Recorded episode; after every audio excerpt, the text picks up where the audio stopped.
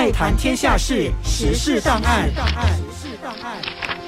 时事档案带你了解新闻事件背后你可能不知道的事。我是舒琳。发生意外时，你的狗会救你吗？根据网媒报道，一名四十六岁的韩国女性跟她的朋友和他们的狗到河边露营时，以为她的狗会像网络上其他的狗一样，当主人假装发生意外倒下或跌落水中时，会去帮助或拯救主人。于是他跳进红川江，假装落水，想试试看他的狗会不会救他。结果不幸被急流冲走。三天之后，救援人员才在距离事故现场大约四十公里的地方找到了溺水身亡的他。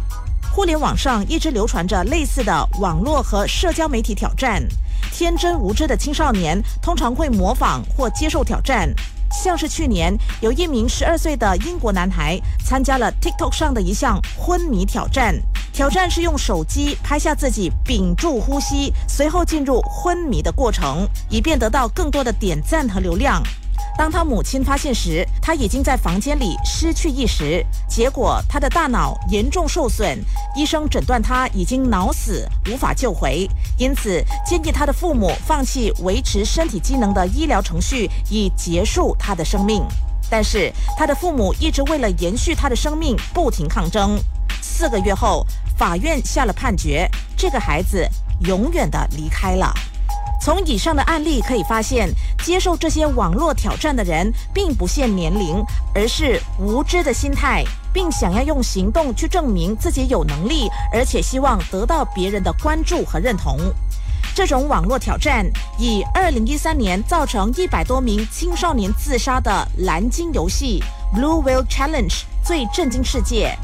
已经演变成死亡游戏的蓝鲸游戏，发源地是俄罗斯最大的社交网站 VK，之后迅速传播到全世界。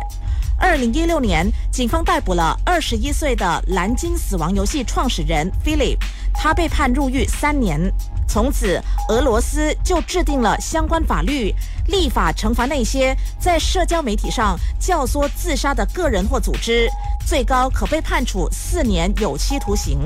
当然，互联网上也有一些比较恰当及合法的网络挑战，如健身挑战、阅读挑战、No Makeup 无妆挑战等等。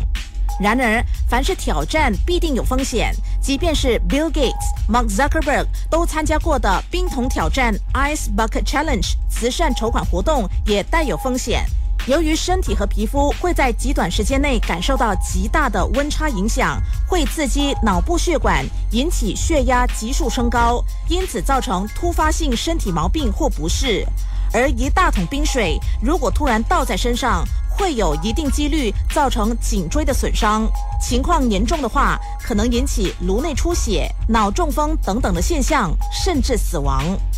这些网络死亡游戏或社交媒体挑战会在互联网上永远流传，而且无限循环。如果你上网搜索，就会发现世上有很多挑战极限运动，包括死亡游戏的网红，年纪轻轻就不幸逝世了。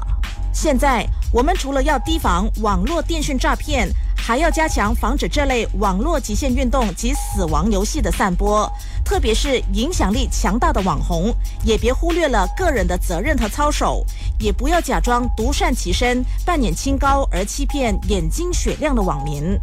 以上资讯和分析摘自李玉龙专栏《爱谈天下事时事档案》。